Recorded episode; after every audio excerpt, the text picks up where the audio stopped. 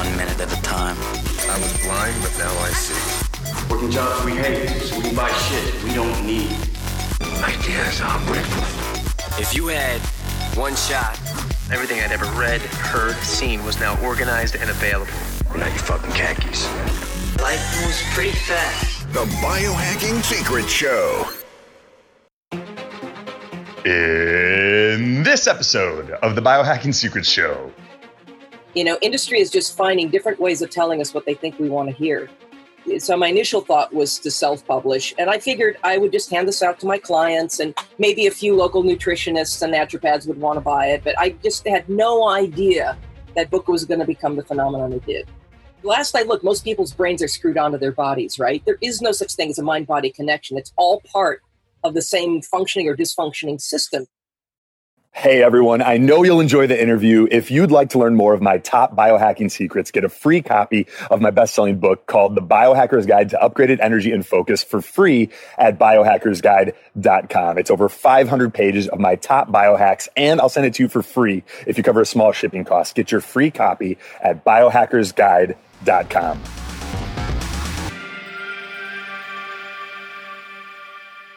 Hey, what's up, guys? I am here with Nora Gedgaudas, author of Primal Body, Primal Mind, and the new Primal Fat Burner. And we are going to talk about how you guys can become primal fat burners. What's up, Nora? Yeah, um, both of us.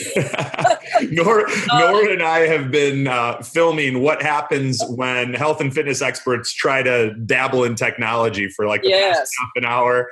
We're trying. We've got cameras everywhere and different things syndicating, and it's it got it got interesting for sure. But we are now live, and we're hanging out with you guys, and it's going to be awesome. Um, so, Nora, pr- let's talk about Primal Fat Burner. What made you want to write this book? A lot of people have been hearing about the ketogenic diet, the paleo diet. They're, they, they've probably even transitioned and, and are dabbling themselves. What did you see was missing or some mistakes that, that people Oh. make? I don't know if we have enough time, but uh, you know, I, I saw a lot of problems with you know. So I was the first person actually to write about uh, an ancestrally based uh, ketogenic dietary approach back way back in 2009. Actually, the earliest version of Primal Body, Primal Mind, and then you know, and then the more officially published version in two, 2011. And that book Uh, is phenomenal for, Yeah. for people that don't have it. Like um, Primal Body, Primal Mind. I've I've I've owned for I not quite a decade, but a long time. And when I was really really sick in 2011, it helped change my paradigm. So thank you for for writing that book. And anyone that's listening that doesn't have it, definitely pick up Primal Body, Primal Mind. Um, but yeah, Yeah, I'm I'm still quite proud of that book, and I I think you know it's one of those things. it was like 15. it's your magnum opus. Yeah, it is a little bit. Yeah, I mean, it, it was something that was gradually written over a 10 year period, and you know, I I think it has the potential to stand the test of time. There, are, you know, a few things I you know would love to tweak in it, but for the most part, I think the core message is something that I haven't changed in the last, um, you know, however many years it's been now since that book actually was published, uh, and and because of that, uh, you know, I, I- in other words, I haven't sort of gone whichever way the wind blows, as tends to happen uh, very oftentimes with thought leaders. It's just sort of like, well, this is popular now, so I'll Hmm. write a book on that. Don't eat meat.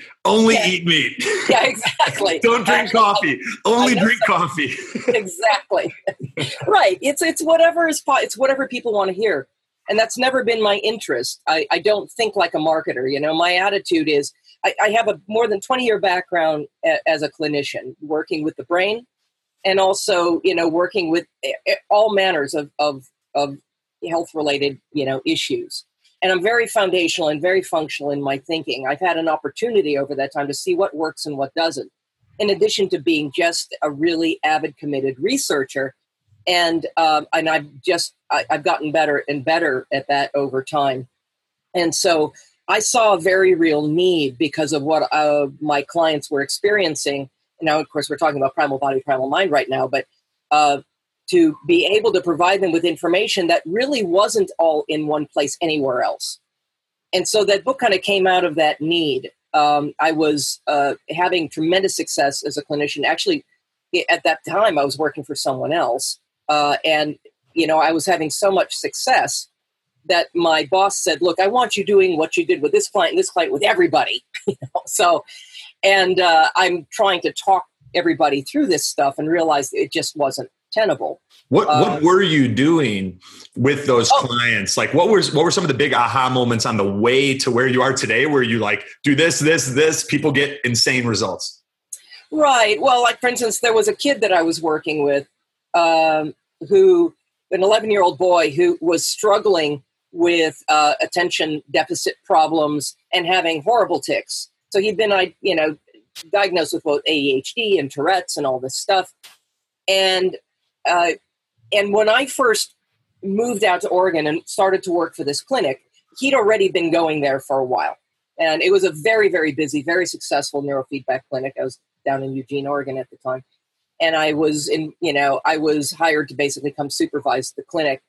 And uh, I was working with this kid whom I liked a great deal. And he was really struggling. He wasn't making the kind of progress we were expecting. He'd make a little progress, then he'd backslide.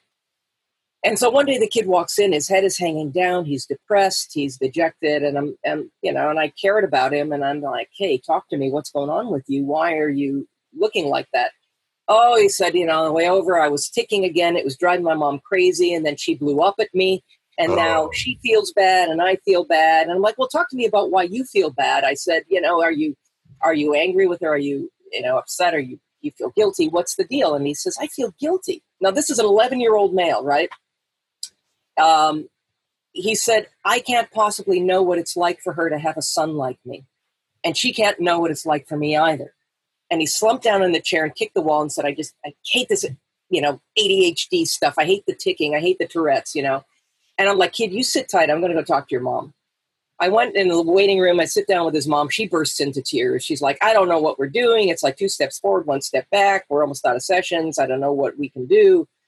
And then I remembered that I had this whole other area of expertise that I could bring to the table. And I just said, talk to me about what he eats. So we weren't at, the time we were strictly focused on exercise. strictly focused on brain training, right? Okay. Strictly focused on brain training, which has, I mean, it's incredibly powerful sometimes, even when there are dietary issues. But in this case, it wasn't able to override what were some foundational dietary issues for this kid. And the kid's a total, turns out the kid's a total carbivore. You know, he eats bagels for breakfast. He likes tater tots. He likes, like, you know, there's like very little, you know, of any quality protein, you know, crappy fats, whatever. So I gave her my elevator speech, such as it is, and uh, and I said, look, just for two weeks, just two weeks, try this, right? Uh, and I gave her the basic, you know, thing. And she said, "Wow, that's going to be really hard. You know, he likes his carbs and stuff. But okay, all right, you know, we'll, we'll do it your way." And she says, "You know, our whole family will do it. We'll do it to support him," which was really cool that they that she did that. How did you how did you phrase it? How did I phrase it? I just said, I said anybody can do anything for two weeks. And I Ah, said, okay, good. time, right? Yeah. You will know something that you didn't know before. We will at least be able to rule something out. Beautiful. And she agreed. She said, okay. So we'll the whole family will do this. One week later, we had a normal kid. One week later, we had a kid who was no longer ticking, a kid who could focus a lot better, whose moods were better. The only problem was that his carb cravings were like crazy, and he was really struggling with that. But he also saw that other things were better, so he was motivated. And I went to my boss and I said, look, um, I, I think we've got a hypoglycemic situation here on top of some other things. Can I address this differently than the way we've been doing it? He said, You're the expert, go for it. And it was a total turnaround. You know, we were able to deal with the blood sugar issues through neurofeedback, uh, you know, to kind of help him get a leg up on that. And then we talked further about uh, all of this. And now, however many years later, this was way back in 2000, um, uh, I'm still periodically in touch with that kid. I mean, he ended up uh, graduating, uh, you know, near the top of his class. He's successful, um, and he's about ten feet tall. he was you know, this cute little blonde kid, and now he's like, oh my gosh. But uh, you know, he still, um, you know, stays in touch from time to time, and and and that means a lot to me. But anyway, we started having successes like that. And my boss came in my office and closed the door, and he said, "I want you doing what you did, you know, here and here and here." With everybody that comes in here. And I'm thinking, okay, whoa, uh, all right. And and it was really interfering with my ability to do my work because I'm trying to get them hooked up and do brain, and I'm trying to talk to them about all this stuff. And know, anybody who's looked at Primal Body, Primal Mind, it's like 400 pages, right? So uh, people's eyes were they were interested, but their eyes are glazing over. They can't take it in. And one weekend, I went home in a fit of pique and just sat down in front of my computer and just started. You know, this is how I type primal body. Primal Diary body. of the mouth, diary of the I'm a fingers.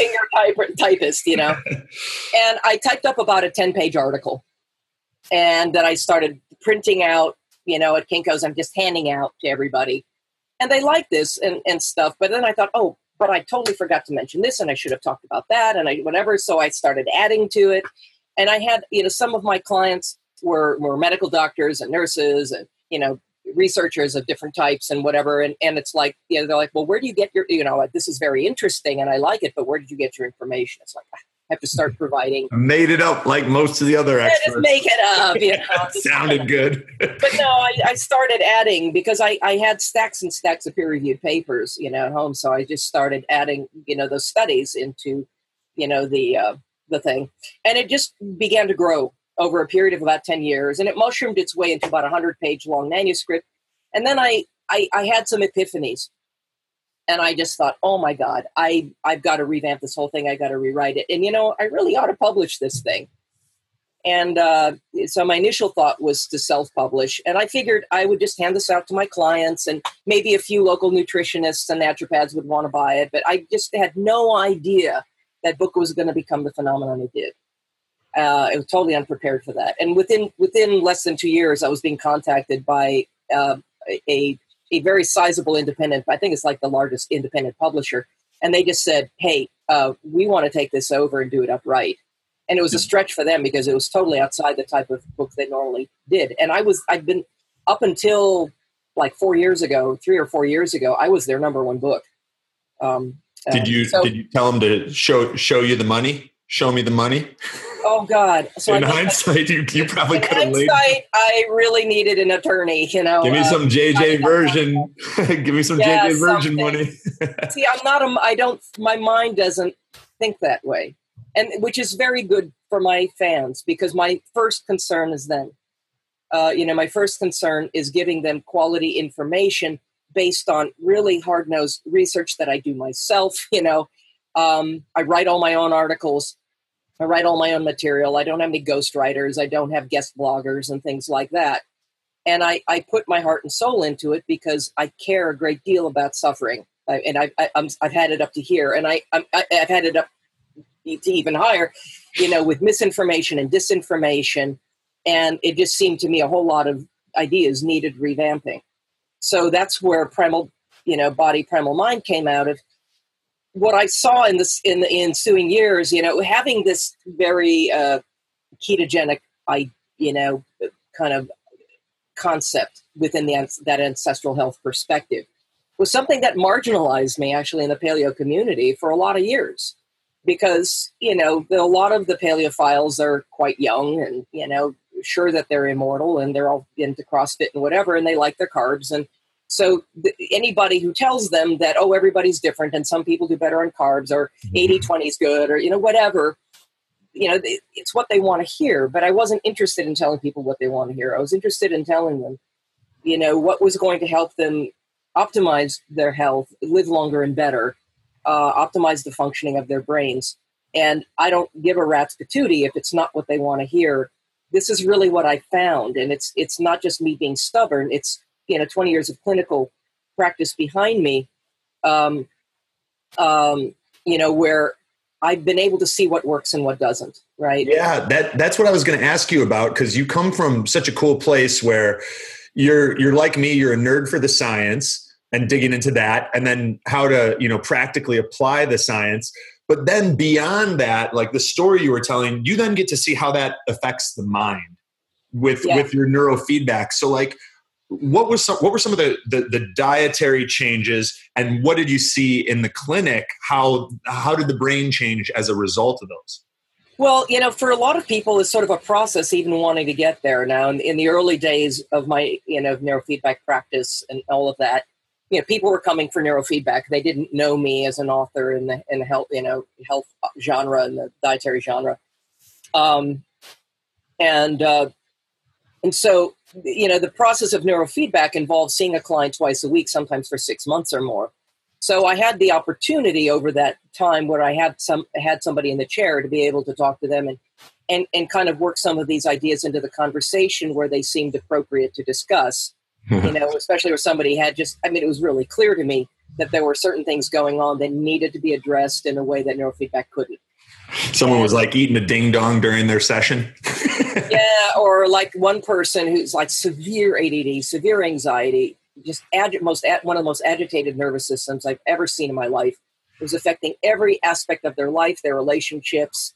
They couldn't sleep. They were anxious. They were, you know, depressed. They were completely scatterbrained, and um, and neuro- neurotic as the day was long. And we had a list of symptoms we were trying to address with neurofeedback when they had the presence of mind to actually show up for their appointments. And I finally said, look, we've got to start talking about this other thing. And they're like, well, why would I need to talk about that? You know, I'm perfectly healthy. You know, look, I, I hardly ever get sick. I'm at work every day and whatever. Look how energetic I am. I'm like, you know, nervous energy is not energy. That's not energy, yeah. Right? You know, Yeah. this is somebody living on coffee and Red Bull. That's that's a great quote. Nervous energy is not energy. yeah, it's not energy. You know, this was not genuine energy. This was nerves. This was being neurotic. Yeah. Uh, and and you know, they they did this whole diatribe about how healthy they were, and then I showed them their progress chart. I said, look at all the symptoms we're tracking. Yeah, the, your your last I looked, most people's brains are screwed onto their bodies, right? There is no such thing as a mind body connection. It's all part of the same functioning or dysfunctioning system. And Yeah. it's all understood together in context. And so she was not going to get at those issues unless she was willing to address something very foundational.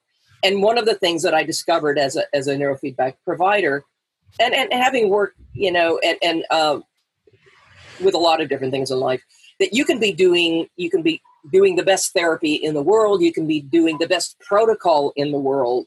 Um, it's still not going to put a nutrient there that's not there. It's not going to, you know, take away some interfering substance that doesn't belong.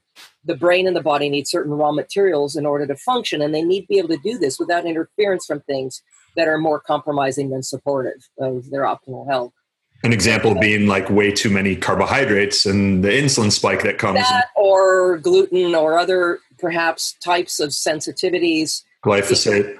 You know, I, I address things on, on a wide variety of levels. I I don't see carbs as the root of all evil. I see them. I see some people tolerate them better than other, hmm but um, you will never get me to say that they're optimizing for anybody. I don't. There is no scientifically established human dietary requirement for carbohydrates at all for any length of time, and, and in any form.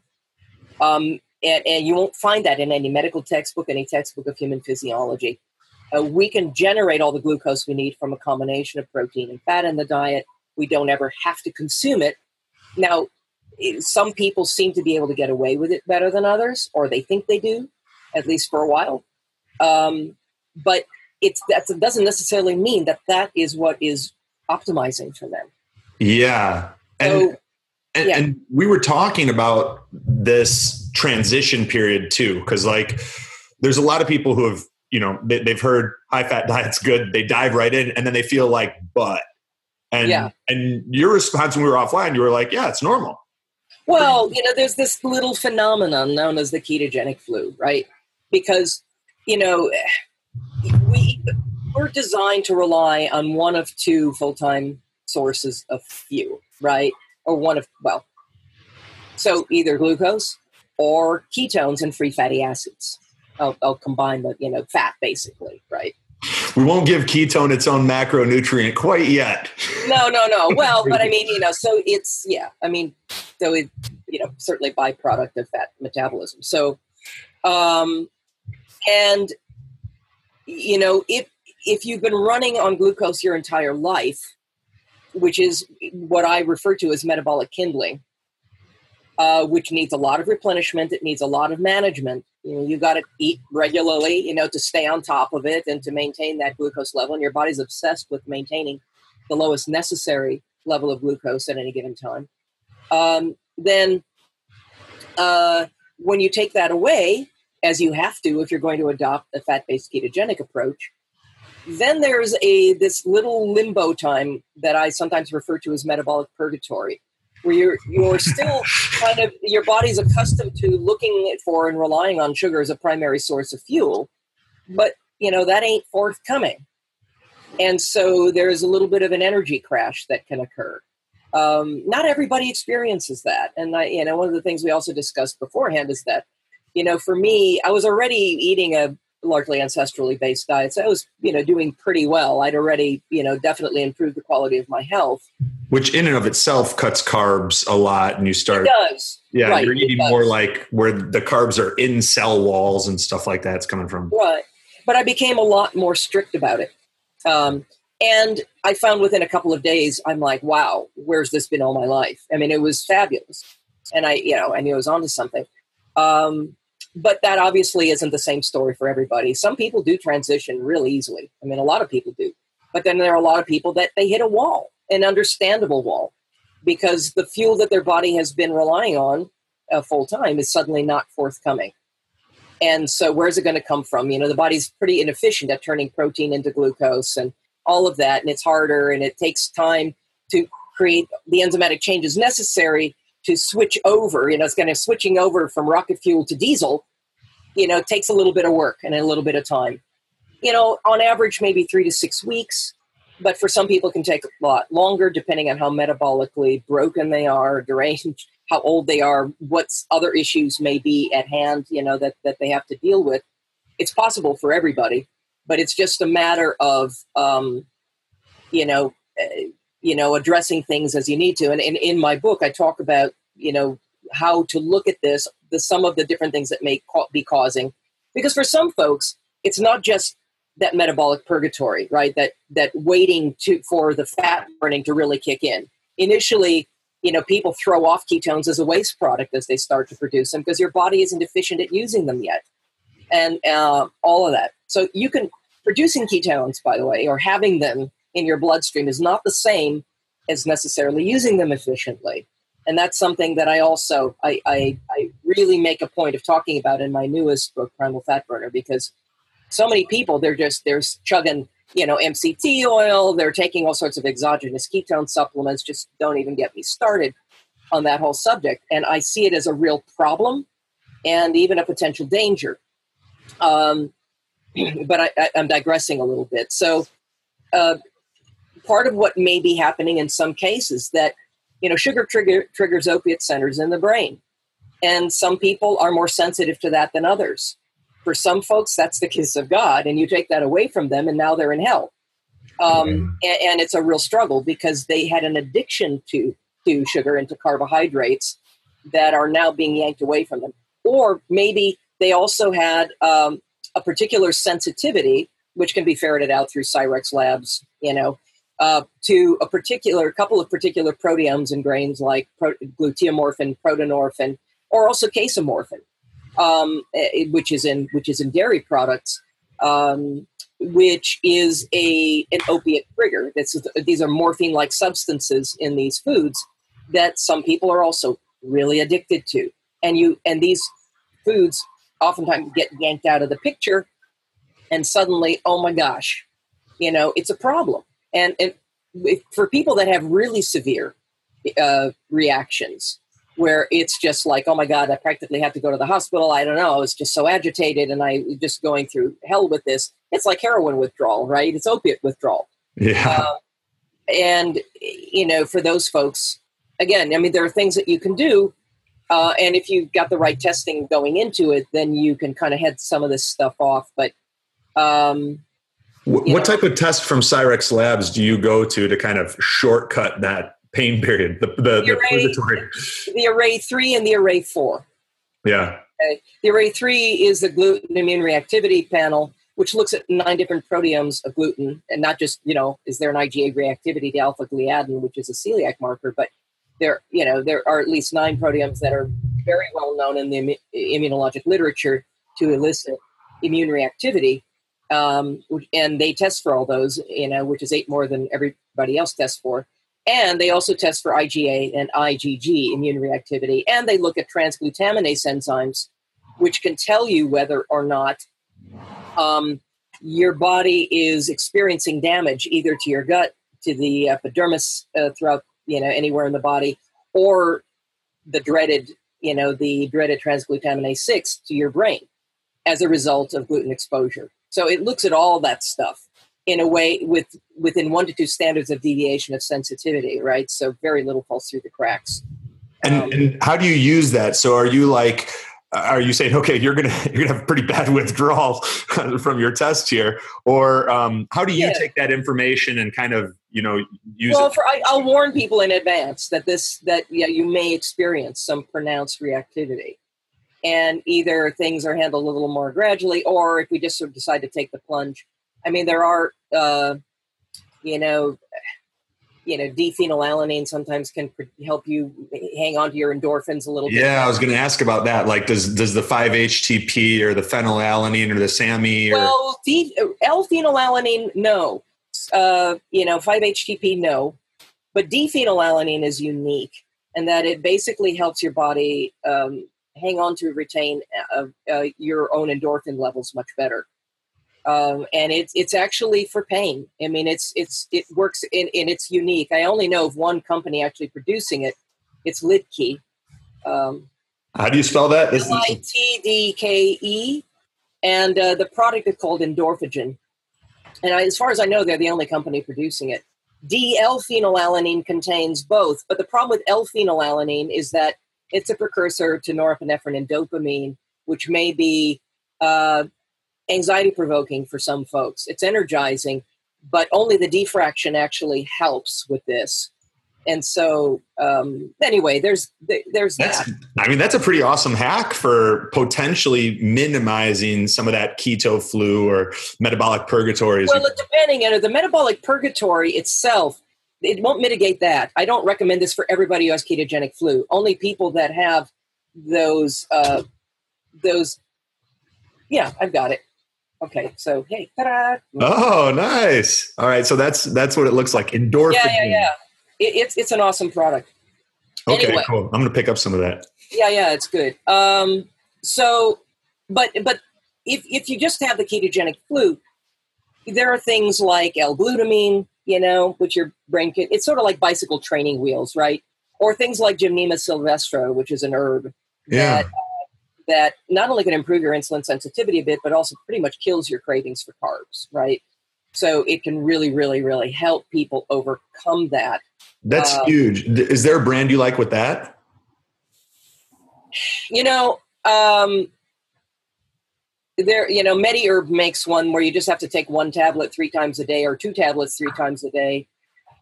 But uh, that is a healthcare practitioner brand that not everyone has access to. You can also go, Herb Pharm has a liquid, and you can use that. I think liquids are more effective generally uh, for herbal supplements than capsules or tablets Yeah. but it's you know what i used to use with my clients was 4000 milligrams or four grams three times a day. And then if you know that take care of 80% of everybody's carb cravings. And then if, if but if if it was somebody that was really having a hard time doubling that dose took care of it. So i mean if, if Wow. you're just buying capsules you know good luck with that.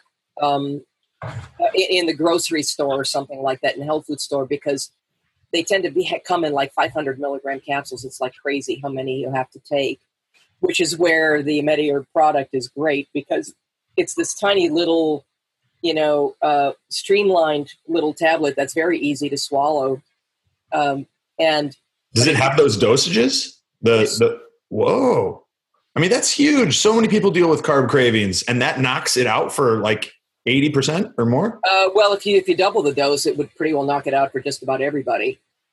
Whoa! And do we have any idea how that's working? What pathways it's impacting?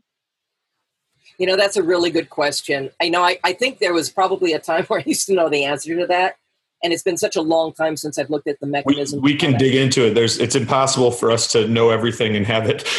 I, you just, you got me excited. Those are two huge hacks. So, like, anyone that just missed that, those are knowledge bombs. Carb cravings, four to eight grams, three times per day. of I'm gonna I'm gonna mispronounce it, Let's but start with the minimum. Gymnema sylvestra. yes, yes.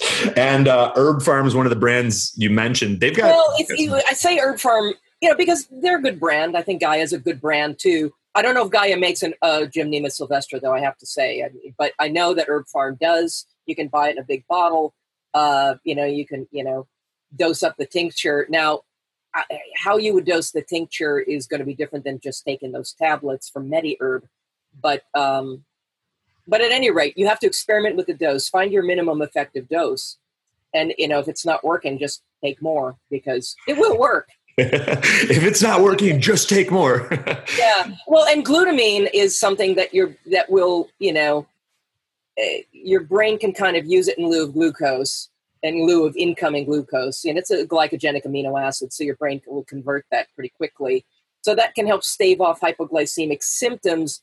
I, I consider it kind of a bicycle training wheels thing. I don't advocate taking glutamine long term um, there are potential risks with taking lots of glutamine long term but but short term for adaptation phase it can help I'd imagine it also helps for some of the people dealing with like intestinal permeability or things like that, where maybe they're not absorbing so well. You get them some glutamine. yeah well yeah i mean so it's the preferred fuel for the enterocytes of the you know of the small intestine right Yeah. um, uh, and uh, it so it is potentially you know healing that way and there are lots of things that can be used to heal so it's fine but but the, the thing to keep in mind with glutamine is that there are also some cancers that that make use of it. And so you don't want to be taking glutamine all the time forever. Um, you know it's one of those things you use i think uh, I, I i'm inclined to recommend using it judiciously as you need to and don't just be downing it all the time because you know we all don't have cancer until the day we do right? So yeah. again my, my dietary approach is not a high meat approach. That's another thing that kind of marginalized me a little bit in the paleo community which is all about the meat and i love meat um, and, and uh, most of you know I, I definitely have things on my plate that had parents you know at one time um, but I, I, i'm very much about moderating that protein intake limiting it to what we need uh, and and uh, and not try and trying not to exceed that and Yeah. that's not only part of what's important in terms of establishing an optimal state of ketogenic adaptation. Um, like Atkins called what he did ketogenic too, and it really kind of wasn't. I mean, it, it was in in a very weak sort of fashion that uh, that still lent itself to all kinds of problems. And one of the reasons so many people failed on the Atkins diet, I think, and I remember talking about this once with my friend Ron Rosedale, that um, I, I, I said, you know, I kind of think the reason so many people failed was because uh, because the, the high levels of protein that people were consuming on that diet, sort of indiscriminately, were getting converted in a significant fashion to glucose and getting used the same way. So they were still relying on glucose as their main source of fuel, only there was less of it coming in. You Yeah. know, and and um, it was more apt to get lead them back to cravings again. And he was also really into carb substitutes, which I'm not a fan of.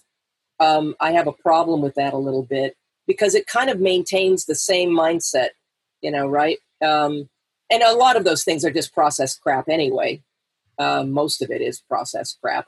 Um, but also, it, it re- retains the same, yeah, you can make keto pancakes and keto desserts and all kinds of stuff. If I see one more keto dessert book, I think I'll start pulling my hair out of my head you know, or, or, or paleo dessert book or whatever.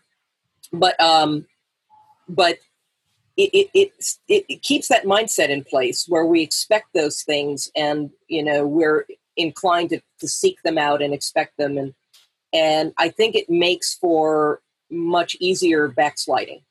And you're you're talking about that that reward effect on the brain, kind of like that drugs give us, right?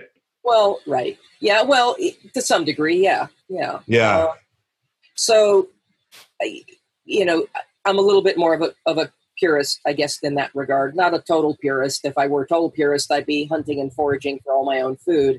You know, um, and you know, at, some point it may be relegated to that. But for the time being, you know, I, I am a bit of a pragmatist. I also think it's very important to take the world that we live in today into account. And by no means, just because our ancestors did something, do I necessarily think it's that we need to do it the same way today. I see the ancestral approach to things as you know looking at the ways in which we evolved right looking at what are what were the selective pressures that shaped our our physiological makeup and, and our nutritional requirements right by in terms of what kinds of foods would have predominated in our diets for 2.6 million years or whatever, however long it was. Um, that uh, to me, that is the only rational starting place. But to me, that's just that. It's it's a starting place. How it, but just because our ancestors did something doesn't necessarily mean it was optimal for them, much less optimal for us today. How would we know? and that's where I dovetail human longevity research into the into the conversation, into the equation, looking at how to take some of the most key foundational principles in that approach and apply them to what longevity research tells us is optimizing in that respect. And it's not about living forever, but if if you're doing something that statistically is likely to help you live longer, it's because you, it's helping you avoid disease, right? Yeah. And so that's to me and I also take into account um, something I sort of uniquely take into account is uh, the whole specter of autoimmunity, right? Um, now, I'm not a big fan of a lot of AIP programs. I've got problems with some of that. Um, with a lot, I mean, it's it's just they're just too generalized, and you really need for a person for it to be realistic to get at things a lot more specifically, figure out what's going on with them specifically, and address that. That, that's because like the blanket advice, like cut grains, cut dairy, cut alcohol, you're like on a long enough timeline, the person's going to backslide. Yeah, well, you're carpet bombing so many restrictions that it's just not realistic long term, and you're likely long term also to to do things to reduce the diversity in your microbiome and all of that. Look, it's possible to be immune reactive to broccoli, right? To have that Yeah. be part of the equation. I was that in 2011. That broccoli messed me up. I like oh. I, I I remember thinking I was gonna like have a, a super healthy meal. I cooked up some grass fed beef and like made like a broccoli salad or something. So I mean I didn't really know what I was doing at the time. Well, I, I'm not cooking it or anything. And I ate it and like half an hour later I was doubled over, just like Oh, yeah. wreck. well, there are complex sugars and things we don't deal with, but yeah, some people actually have an immune reactivity. It's not just that they're giving you a little gas, or I don't know what that was for you, but I mean, it's possible for that to be something contributing to your autoimmune. So, without appropriate testing, and the only lab doing accurate testing is Cyrex Labs, you can't know for sure. I think it's it's it is wise as a matter of course to simply eliminate grains, and and I'm also um, unique, I guess, a little bit within the paleo and ketogenic genres, in that I am not. I I, I advise people to avoid dairy products unless unless and only if they have tested with Cyrex appropriately, uh, and th- that Cyrex has helped them determine that yeah, this just isn't a problem for you. And then I hate you because I miss butter and cheese and those things. But, uh, but the, the fact of the matter is, is that for years I thought those foods were okay for me. Um, uh, now I had I had eliminated gluten already, but uh, I gluten, decided gluten or grains across the board? both, both, Both. Okay. Because a lot of people will cut gluten and then they're still getting some issues from the grains sneaking in those gluten of course. things. And the thing is, there's a phenomenon known as cross reactivity. yeah. and and and and what that means is that there are other substances either closely related um, you know for instance like some of the non-gluten grains like oats or you know uh, uh, or millet or you know whatever that that may uh, they're related and you know they're kind of in the same kind of grain family but they don't technically contain the problematic forms of gluten. But they may be closely related enough that some sensitive immune systems simply cannot tell the difference and will react to them in an identical fashion now Cy- cyrex array 4 will ferret that out for you that looks at 20 uh, uh, i think 23 different or 28 different compounds 13 of which are known to be cross-reactive Is um, is this this is the the gluten reactivity cross sensitivity analysis or something like that? yeah, the cross reactivity panel. Um, it, it, but it, it's also that particular panel also uh, is looking at are you sensitive to certain foods that tend to be overconsumed on a gluten free diet, like eggs, for instance, Yeah. Okay. you know, or soy, or you know, whatever. Not not all of which are necessarily cross-reactive with gluten. Even like Uh, coffee and chocolate, right? Well, it's not coffee in general. What it is is the cheap processed uh, coffee, either pr- the pre-ground stuff uh, or the like the instant coffees and things like that. Ah. The manner in which those things are processed and stored, I, I think that they determine that this is a cross-contamination issue that happens, Oh. or it could be that the processing also does something to alter the proteins in those in the in, in the coffee bean. So Coffee, coffee enthusiasts listening worldwide just jumped with elation. Oh yeah, yeah. I've got a funny story about that because my best friend, you know, uh, tested positive for that, and um, and and it was like this was somebody who like lived for their morning coffee, and they gave up the coffee, and they were miserable every morning. They just hated it and hated it. And then when I learned this little twist, it's like, well, no, it's not those things. It's just this other type of coffee. You know, just don't get coffee in greasy spoon diners, and don't you know, and gas stations and you know waiting rooms and things like that. Don't drink shitty coffee. right don't drink crappy coffee. It should be you know if, it, if it's whole roasted organic coffee beans that's a different animal altogether. And and so they were standing there as i was getting this information. And and and they're, they're standing there saying does this mean i can drink coffee? And their eyes are like welling up with little tears. And i savored the moment. I said yes i'm going to starbucks. You know so anyway which i don't know if that's so is Starbucks is Starbucks all right from that perspective? well they're using whole roasted coffee beans you know. I, I haven't looked at you know I, I haven't looked at that directly but i they are using whole roasted. They're not organic right? Yeah. they, they claim to you not spray their stuff but anyway Okay. Cool. total tangent here but anyway um It's interesting. and, and it's not chocolate it's milk chocolate right it's milk protein Ah. chocolate that is the problem so this isn't a bean issue.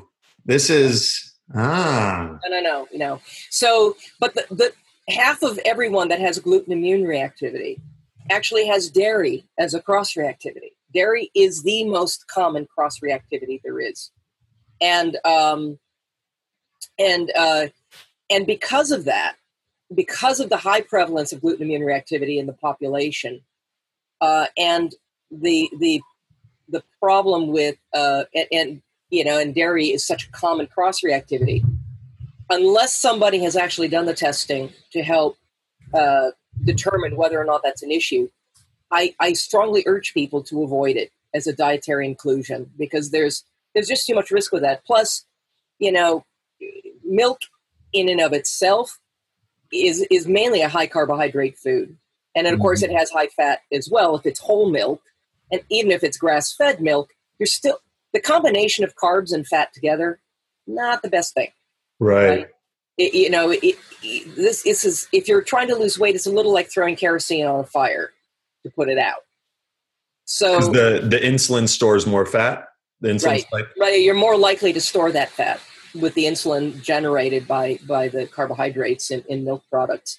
Now, at the time I tested for Cyrex, the, my only dairy consumption was grass-fed organic, you know, grass-fed uh, butter and whole fat, you know, full fat cream, you know, from grass-fed, whatever.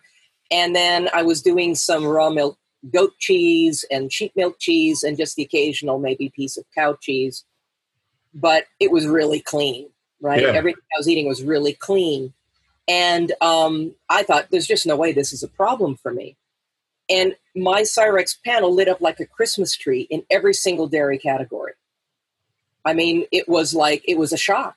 I didn't expect it. I didn't think I was reacting adversely to dairy. So you couldn't feel any symptoms, any perceptible symptoms. Did you did you notice improvements when you cut it? Yes, I did. Um, and, and if I get hoping you exposed, you know, and if there is an inadvertent exposure, it's it's it's clear to me that there's been an exposure. That's a clean windshield effect, right? With food sensitivity. Yeah. But but that doesn't mean that everyone's going to notice. There are all sorts of effects that can be taking place behind the scenes that may not be noticeable to you because gluten doesn't necessarily affect everyone in exactly the same way. I will say that gluten as a dietary inclusion is compromising to literally everyone, whether or not they have an immune reactivity to it. There's no reason for anybody to consume it ever. um, Dr. Alessio Fasano will tell you there isn't a human being alive that can even digest it. This is not food for us. It's a contaminant, right? Gluten is. And, and you know, the, the thing is, is that everyone that consumes gluten, everyone, uh, regardless of whether they have that immune reactivity, it will elicit the release of this enzyme called zonulin, which controls your gut permeability and your blood brain barrier permeability, always for at least a few hours following that meal, which means that those channels are opening up in a way that allow whatever may not be well digested or whatever substances that wouldn't normally be allowed through those barriers to just flow right in and, and elicit an immune response from your immune system. So I sometimes call it a gateway food sensitivity when you consume enough of it, you're much more likely to develop immune reactivities to other foods. I mean, I've got stories about that, but I don't really want to get off on too many tangents here. It's so easy. Uh, um, everyone, everyone likes tangents. I probably encourage it too because then I get interested and we go further. Yeah, further yeah, yeah. I, I, I, think you're spot on. Like it's it's almost like a Trojan horse or, or a perfect storm to keep throwing out analogies. But we've got like we've got gluten and the zonulin. Then we have these glyphosate numbers that are going up year over year that are also Yeah, and I want to talk about that too because I I really respect Stephanie Seneff, right? She's yeah. she's awesome. She's one of the most brilliant researchers we have alive today. So I mean it's like, you know, I'm not worthy. Uh, kind of a thing. You know? Wayne's World. yeah, exactly. We're not worthy. We're not worthy. Um, but but you know, in her mind, it's like, oh, so this is the reason grains are bad is because of glyphosate. No, Glyphosate didn't take a good thing and make it bad. What it did was it took something that was already compromising to everyone and made it much, much worse. Yeah. Right? And that's a really important distinction to make. And I'm looking forward to having that conversation with her someday. And I and I will. Um, but um, it's the, really the only criticism I have of her work. Otherwise, she's gosh, she's so spot on about so many things. Uh, but yeah, I mean, it, it makes complete sense too. Like if, if, if, we're cutting, if we're breaking down these barriers, and then you've got people with mercury in their mouth, or all of these hundred thousand plus man-made chemicals that you know, you've got babies being born with like 250 chemicals in their body before they're even out in the real world. That's going to get into the brain. You got to right. right. And that's and that's that's a tangent I would like to get off on because so, so look as as a um, you know as you know the hominids that we are, right?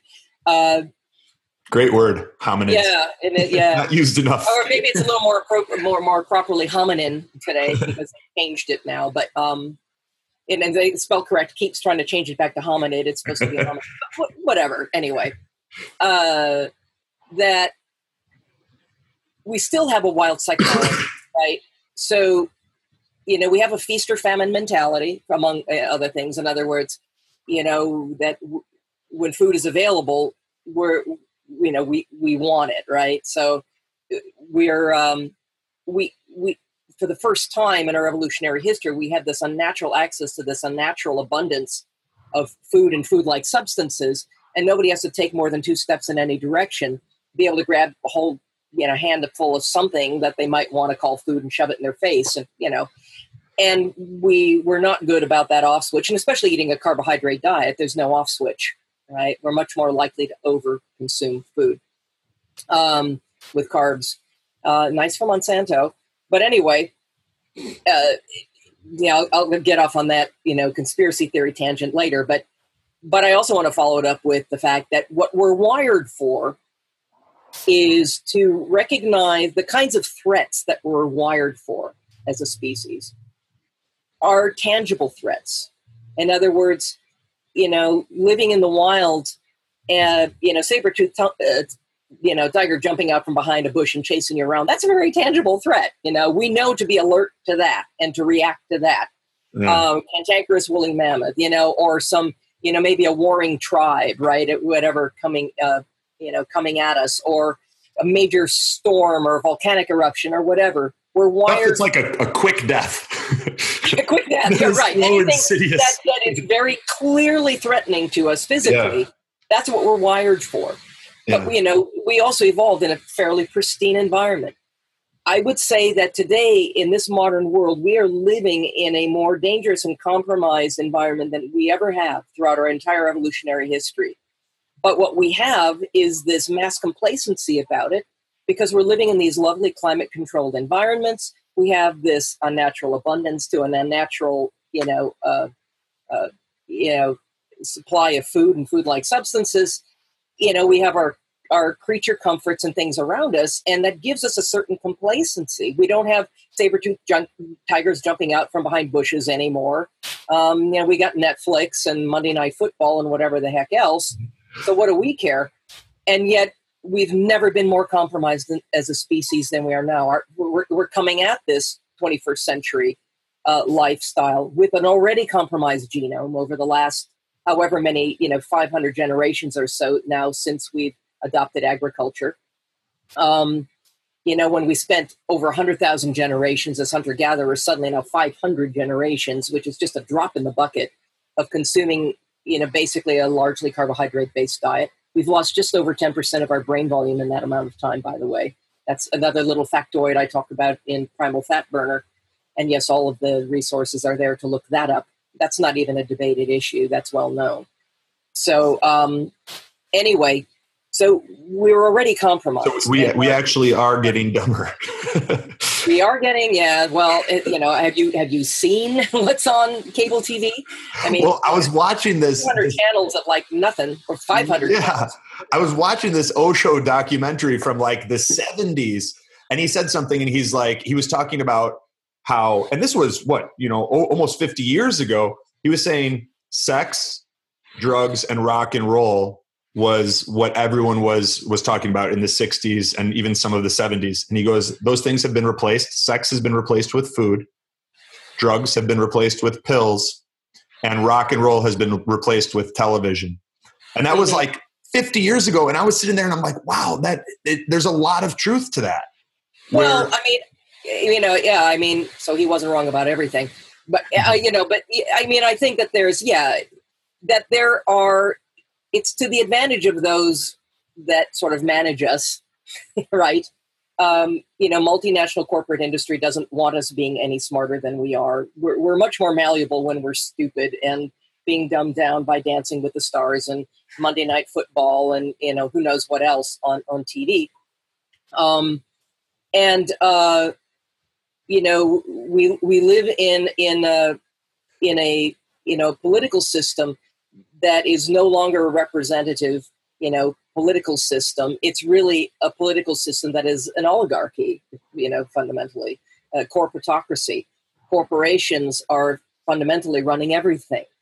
And um, and they've got the CIA's help with that, you know. I mean, I'm, I don't mean to get overly conspiracy theorist, but just because it's a conspiracy theory does not mean it's not true. I, I think conspiracy theory discredits a lot of truth, and uh, well, well, you know, that, you know that, term actually came, that that term was created by the CIA. Yeah, it makes sense in, in, relation to you know, anybody who was going to question the narrative of the Kennedy assassination was just a wacko conspiracy theorist, right?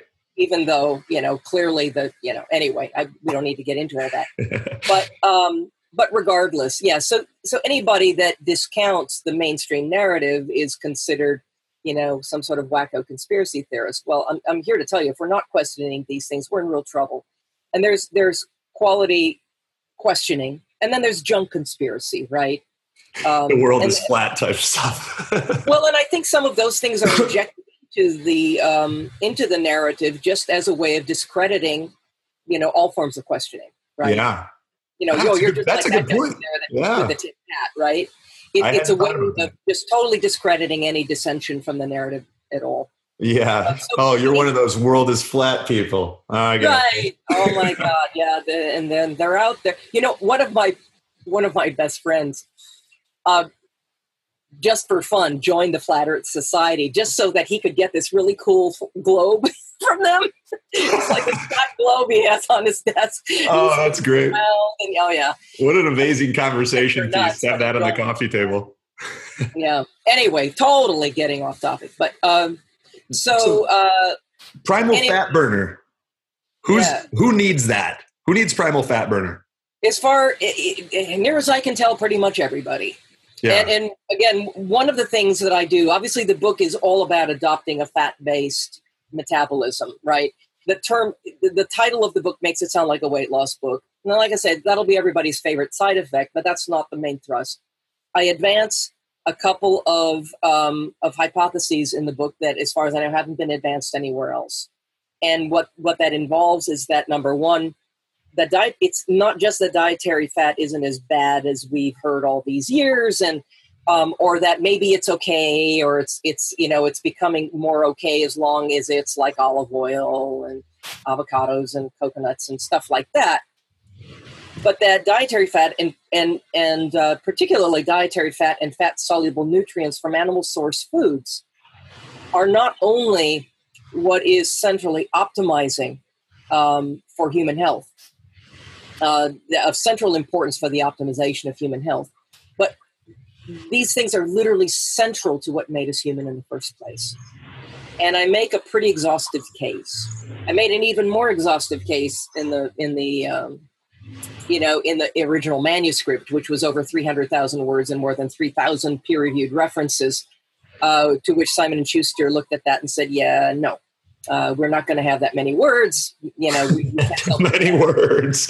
many words. And, you know, we don't want it to be that science. More pictures. so they forced me to cut more than two thirds of the content uh, and more than nine tenths of the peer reviewed references. But it still makes a pretty exhaustive case that I feel pretty good about in terms of providing people with you know both the evolutionary basis for these things the physiological basis for what i'm saying as well as you know the evidence from what we now know about the benefits of a fat-based metabolism which are so extensive that it's arguable on that basis alone that this is meant to be the natural metabolic state of humankind yeah and doable for everybody but it's going to be easier for some people and faster for some people to do that than others. Now, is you've mentioned that a couple times. Is that like for people that that produce optimal amounts of enzymes for breaking down fats and metabolizing fat better, or what are you thinking about when you mention that it's easier for some people than others?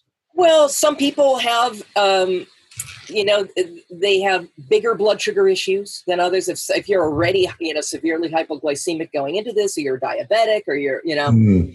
yeah, things it's going to be a more careful, systematic process of adopting this way of eating. You know, you're not going to be able to do it necessarily in a crash kind of way. Um, there are other things too. There are a lot of things that can potentially interfere with the process. You know, having food sensitivity issues that are unidentified or environmental sensitivities, maybe uh, uh some undiagnosed autoimmune condition, which is more common than anybody realizes. You know, could also kind of thwart things because those inflammatory, systemic inflammatory processes tend to kind of drive um, blood sugar issues. You know, they can make it hard for people to start to lose weight or start to use ketones effectively, but it makes it all the more worthwhile and important. People with thyroid problems um, are also going to find it inherently difficult uh, sometimes because I, I've never met somebody with Hashimoto's that didn't have blood sugar issues up the wazoo. Right know, and and so again, it's one of those things that has to be that has to be uh, addressed in a systematic fashion. Uh, it's going to be harder for some of these folks than others.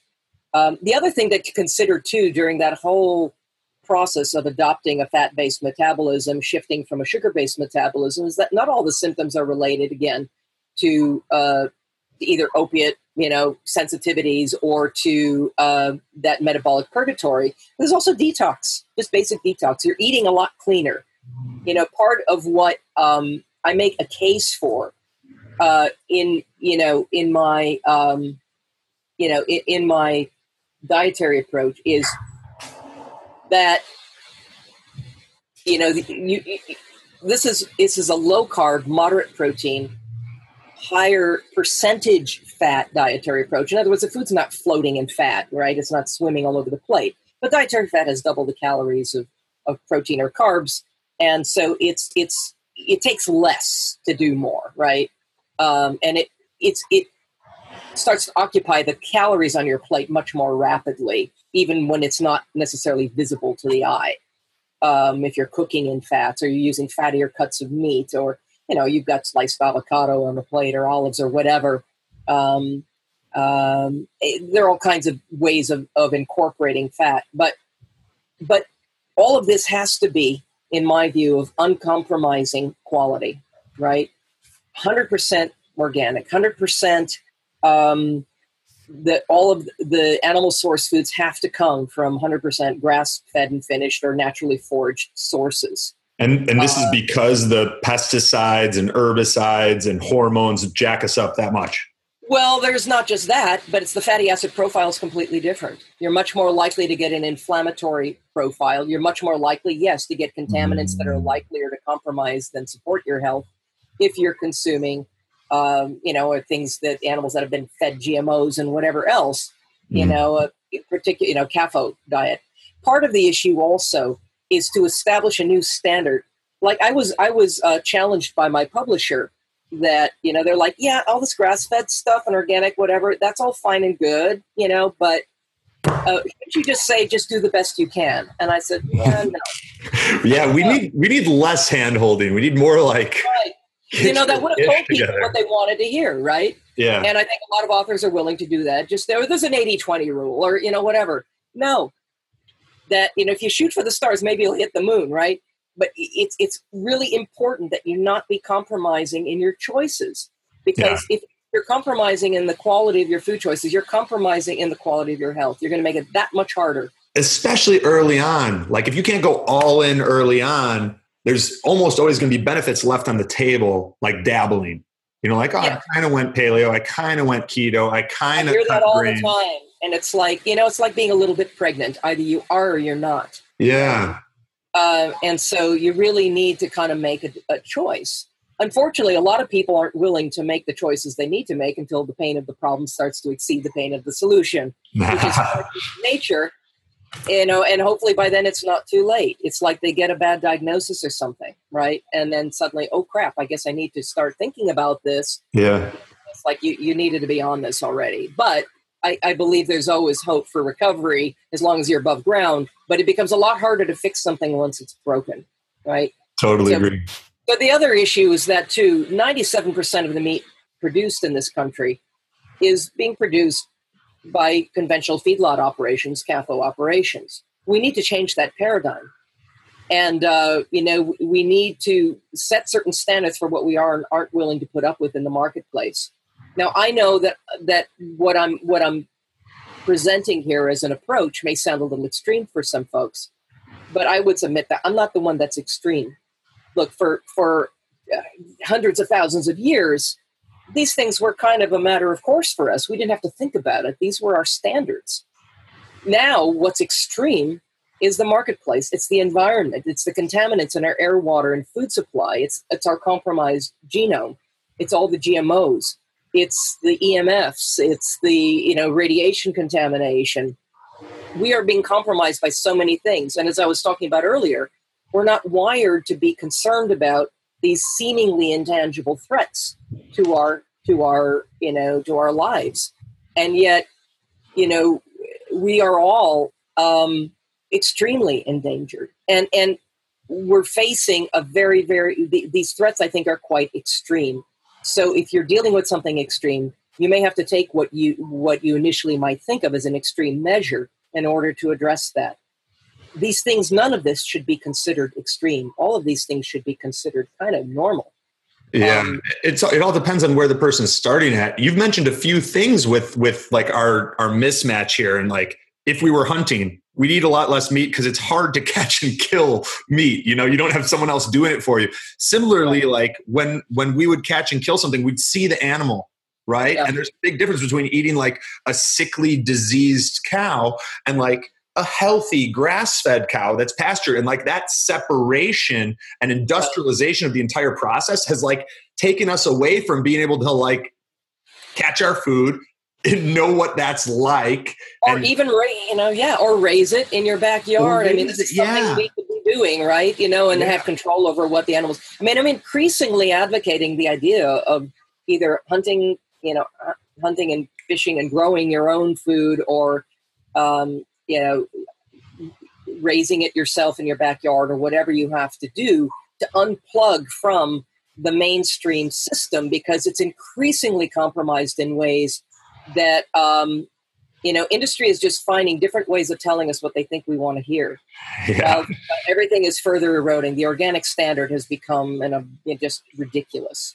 Um, and and you know, lots of things are being called grass fed that aren't necessarily grass fed, right? Uh, and we're we'll fight tooth and nail for something like getting the trans fats out of the food supply, and how many careers were destroyed over you know the exposure of, of, of that research and whatever else and now we finally have, you know, as of this year, it's supposed to be out of the food supply, and we're patting ourselves on the back because it says trans fat free on the label. And then you look more closely at your package of microwave popping corn, and you see the top ingredient is, is partially hydrogenated soybean oil because the way the laws are written allow industry to include a certain amount of trans fat before they have to declare it on the label. And they get to decide what that serving size is. All right, that's oh one of the gosh right? So there are all kinds of little catches, or like there are the the the you know the vegetarian you know spreads, right? The the uh, the margarines or whatever um, that say now trans fat free. Well, all industry has done is they've traded out the trans fats for interesterified fats, which are every bit as bad, if not worse. Okay, um, those are just as devastating to your health as the trans fats were. Only now there's very little reliable way of identifying that on the label. They're not required at all to disclose it anyway. And you're just sort of left scratching your head. It's, it's the same thing they've been doing with plastic, right? BPA. Right. We'll, call, we'll, we'll, put some BPS in there. It's always like great. We got BPA out of the, you know, whatever.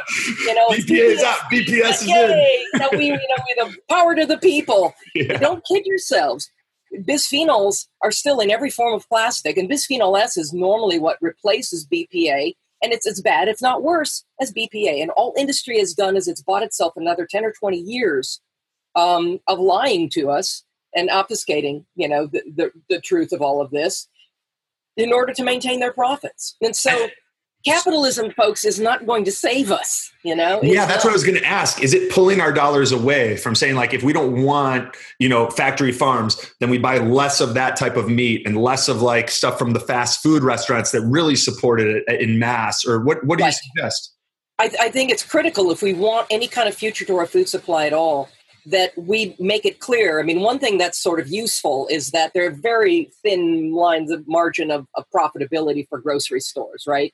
So when I go to a grocery store and I'm seeing, you know, like there was one store I went to, it was a grand opening of a store down a little ways from me. And they had a big meat counter. And I said, What do you have for, for 100% grass fed meat here? Oh, well, no, we have this really great corn fed, you know, whatever. And I said, So you need to know that I will not be shopping here. And also, you know, I, I, I'm going to make a point of telling other people not to shop here. Oh snap! You you play dirty. I well, like the it. only kind of meat I'm willing to purchase is 100 yeah. grass fed and finished meat. So when you guys decide to switch over to that, I'll be singing it because I'll be equally vocal either way. I'll sing it from the rooftops for you. yeah. But, uh, but you know, but I'm not just a curmudgeon that way. I mean, I will let you have to let somebody who's in charge know.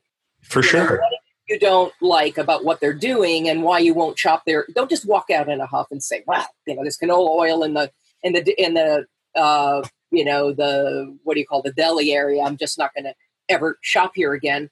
Well, I mean, yeah, definitely don't eat that canola oil laced crap, but you've got to let them know what they're doing wrong so that they understand why you're not shopping there anymore. Otherwise, you haven't really accomplished anything. Yeah, so, yeah, that's so, a great point and and the other you know side to this is that and it's that's equally important is that you know there was a local market also up the street different place that switched over from kind of conventional meat and produce and really started carrying a lot more organics and started carrying you know grass-fed meats from local farms and stuff and I got the manager and I said, You need to know that Give a big kiss. Awesome. You know, awesome. this is yeah. fantastic. And I want you to know that I will not only will I be shopping here because of that, but I will be telling everybody else I know to shop here too. You know, and I meant it. That's um, huge. And you're different than like the the delusional person who's like, you know, talks with maybe 10 people in a day. You're like, I got millions of people that want to know where to yeah, where to eat. Yeah, I, I don't overblow my self-importance. I really don't. But but I mean I, I know I have a visible platform and I, I try to use it for good wherever I can. And so from that perspective, wherever it is I have influence, I want to exert that influence in the best possible way. and it's I- you know trying to do the right things in the right way for for the right reasons, right? I, I, I love that. And like, I, I appreciate that level of activism because I mean, until recently, with, with everything that we've been talking about the whole episode, there was a part of me that was like, well, if it keeps getting more and more ridiculous here, I'm just going to move somewhere else. Right. there isn't anywhere else. and and and there was also a part of me that's like that's not being the change that you want to see Well, Right? that, that's true, and and the thing that people need to realize is that no matter where you are, this trend will find you. yeah You know, in New Zealand right now, you know, Monsanto's already there doing test plots, even though it's not they're not officially allowing GMOs in the in the marketplace there. But uh, you know, when I went to New Zealand and I and I you know traveled through, I was shocked at how unaware the public there was about these issues. They hear they have this seemingly pristine environment and all these animals grazing on beautiful green grass, and it seemed so idyllic, and they had no idea what they had. And I thought they're going to lose it, and they're in the process of losing it, right? So, um, and, and Monsanto's already teaching at the colleges there, you know, at the at the agricultural colleges. Monsanto's teaching some of those classes now. They're like, oh, you need to get with the times. You need to get with, you know, look, we can't we can't be selfish. We need to feed the world. GMOs are the only way to do it, and and they're going to lose all that. They're going to lose it.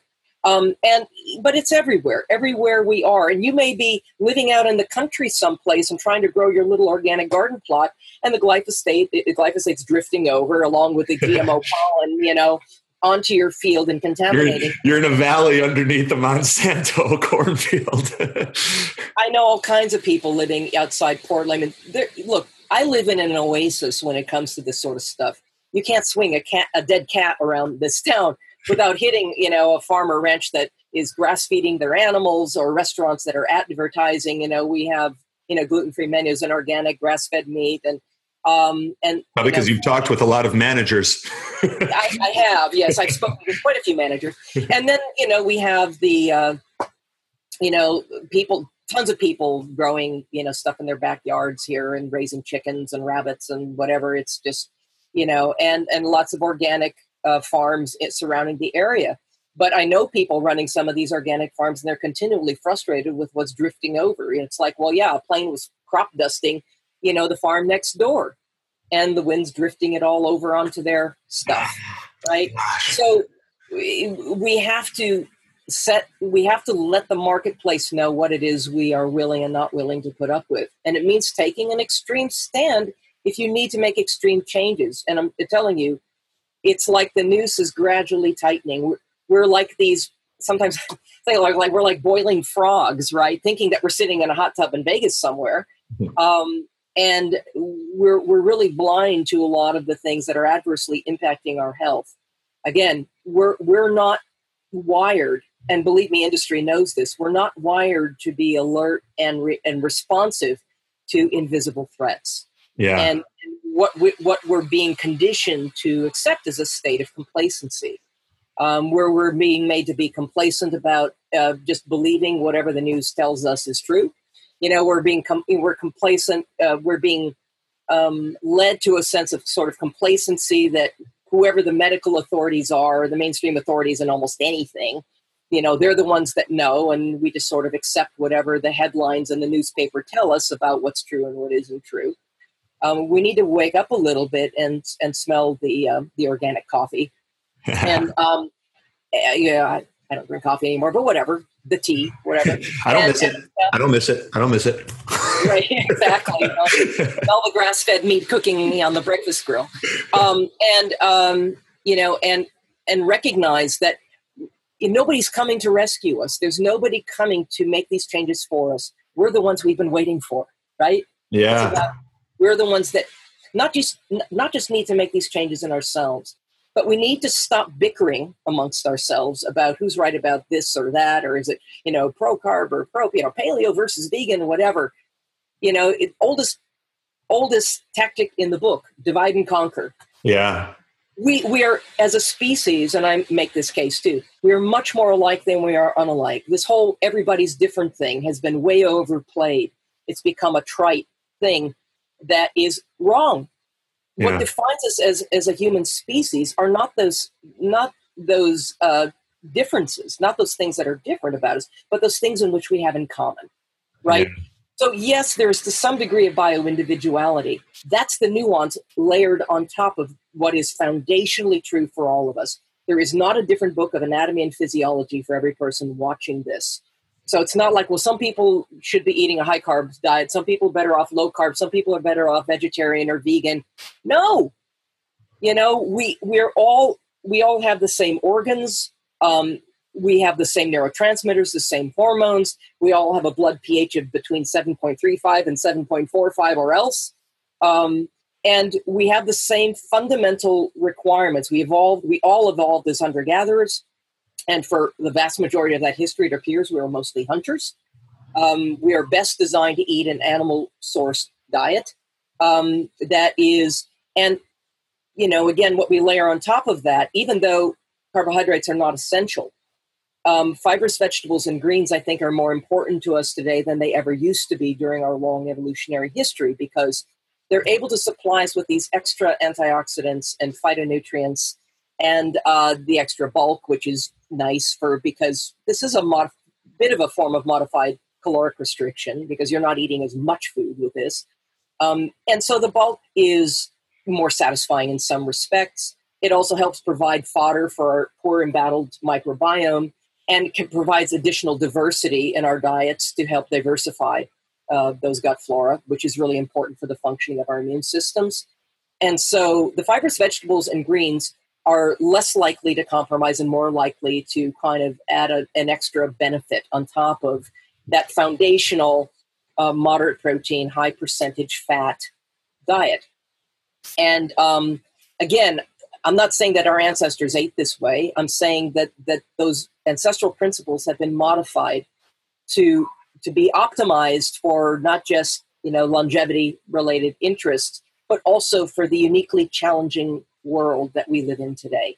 And yes, oh. I consider this a universal foundational thing. I, I love it. And for the listeners, for people that are resonating with Nora's message, get primal fat burner get primal body primal mind pick them up dig in and and and you'll i mean if, if you're resonating with this stuff you're going to absolutely love her books and nora i have a feeling that you and i could probably do like we should we should we should maybe do like a a 24 hour podcast-a-thon one day like those old dance-a-thons from the 50s i'm not sure that would be enough time we're gonna drop knowledge bombs for a full day and just like I, I think we actually could if if you're up for it um maybe a couple rapid fire questions like and, yeah, and, and, then we'll kind of let people know how to stay in touch with you and keep up with sure. all the, the, the, amazing things that you're doing. Is that yeah, yeah, yeah, cool? yeah? I'm right. perfectly happy. Yeah. All right, beautiful. Um, number one mistake people make um, on a ketogenic diet. I would say the overconsumption of protein is probably the most common. It's the easiest thing, right? Ah, so when you're saying plant or animal based diets, you're not talking about eating half your plate. I'm not, I'm not talking about eating a high meat diet, right? Or talking right. about moderating protein, which is not, you know, it, it also makes this a lot more economically viable as well as sustainable, right? Boom. Love in it. To this country to think in terms of, you know, not being fed unless there's this much food. You know, you go to the buffets and things like that, and there's this mountain of food on your plate, and we're not fed unless you know we're just just this and, and and the fact is, is Jabba the Hutt. how easy it is to be satisfied with a lot less. So yeah. start with the minimum necessary dose and increase as you need to in terms of what's on your plate. But but it's really important for a variety of reasons to moderate that protein intake and not exceed what is fundamentally required for your own regeneration and repair on a daily basis. Totally it's agree, especially with mTOR and as we get older and not yes. you know some of those cancer pathways. Um, right. In addition to the you know the conversion you know the, of of those excess protein. Oh, yeah. Sugar, right? Yeah. A- anywhere from 36 to 58 percent efficiency, depending on who you talk to. Um, yeah. I think it's probably closer to 36 percent. But Hans Krebs, you know, who wasn't a slouch, believed that it was actually closer to a 58 percent efficiency. Are we talking about gluconeogenesis for the purpose of me throwing out a big word that makes me sound smart? Yeah, yeah, and you sounded very smart when you said that. Gluconeogenesis hasn't. All right, awesome. Um, Nora, and that's, yeah. So yeah, you're not going to spike your blood sugar with that, but you are going to kind of keep yourself kind of more dependent on sugar, and that's something and, and not that, making as many ketones. Right, and they will not give you as many. And so it's not more ketones are better. It's about making your own ketones right, th- through this process of, of minimizing carbohydrate intake, intake and moderating protein and using fat as that primary source of caloric intake and primary source of fuel. And, and then you naturally, healthfully generate your own ketones. And then, of course, beyond that initial phase, it becomes a matter of then if becoming if effectively adapted to the utilization of those ketones on a full-time basis. So just because you're producing ketones doesn't necessarily mean you're using them efficiently. This is where I have a problem with people that say, you know, yeah, you know, I ate pizza last night, but um, it, it, this was a very, very well-known, um, uh, like uber well-known blogger that's like, yeah, you know, I, I had I can have pizza, and if all I have to do is just take all this MCT oil the next morning, and my ketones are right back up there. Well, yeah. So along with the blood sugar, maybe along with the blood sugar, right? So what are we doing when we're either taking exogenous racemic ketone salts, or of course now we have at least ketone esters coming onto the market, which is much better, which is, Yeah. which is you know definitely healthier. Um, but still, you know, taking ketones exogenously, and, and of course, the way these things are marketed, you don't even have to change your diet. All you can do, you can just mix these into a fruit smoothie and you know slug them down, and wow, now you're bam, you're ketogenic. More ketones are better. No, now you have high ketones and you have high blood sugar. And Yeah, not a good combination. Never happened except under one circumstance, and that's ketoacidosis, right? This is not a, a healthy state to be in. And I think that there's going to be, you know, uh, people are setting themselves up for some big problems if, if that's what they're doing. This is What- not. So for someone for someone that's following your primal fat burner ketogenic diet, right? Let's say they find that in taking ketone esters or, or you know a, a form of beta hydroxybutyrate salt, they without caffeine, they feel way way better. Yeah. Is that still of concern to you? And are there if if yes, are there biomarkers that you would be looking at where you're like, see, that's a problem. That's why. Well, with racemic ketone salts, you're only, you can only measure half of what's there because half of it's synthetic. I mean, it's a synthetic product, right? So some ha- are, are some of the natural form is there, and then the other half is synthetic. So half of everything that's there you can't even read on a ketone meter. That's a problem. Um, but but regardless, I you know there is a potential place for these things in the process of adopting a ketogenic diet, kind of reducing the pains of adopting it and helping you adopt it maybe a little bit faster. Again, bicycle training wheels, maybe, not essentially. Um, and also, you know, you have your your really high end athletes or whatever who are looking for that extra performance edge who find, sometimes find that these things give them a performance edge. Well, if you know, if you want to take it before the race, then okay. Just don't make this a daily part of your dietary regimen because again, the name of the game, if you're wanting to be healthy, if you're wanting to be optimally healthy, the idea is conditioning your body to produce its own natural ketones. As make your own ketones. make your own damn ketones, right? As you need to. And then oops, there's the word I said I wasn't gonna I was said I wasn't gonna use expletives. Oh well. Um, and and then be able to make effective use of them, right? That's the magic, is being able to make effective use of your own ketones. And that's what's health optimizing. Um, Yeah. and having ketones there, you know, you know, it's it's it's not enough and it's it's that's not necessarily the thing. And and the, that's the problem with like the the paleo uh, genre and the ketogenic genres they've become so heavily commercialized right? It, it- they've come to mean something different to everybody claiming to practice them which is one reason why i've actually coined an entire new term. Um, and I, I, I decided i'm just going to create my own genre because i'm tired of trying to fit myself like a square peg into a round hole. So i'm calling it primalgenic right? Primalgenic. Primalgenic yes. I like and, it. and, um, you know and what we're talking about with with you know with primalgenic is basically you know a, a diet that is uncompromising and in alignment with you know a diet that's uncompromising and in alignment with our human evolutionary and genetic heritage right? That's very low in utilizable sugar or starch very very low in utilizable carbs right? Sugar or starch of all kinds, including the so-called natural sugars, uh, like honey or God forbid agave, which is actually worse in some ways than high fructose corn syrup, much higher in fructose.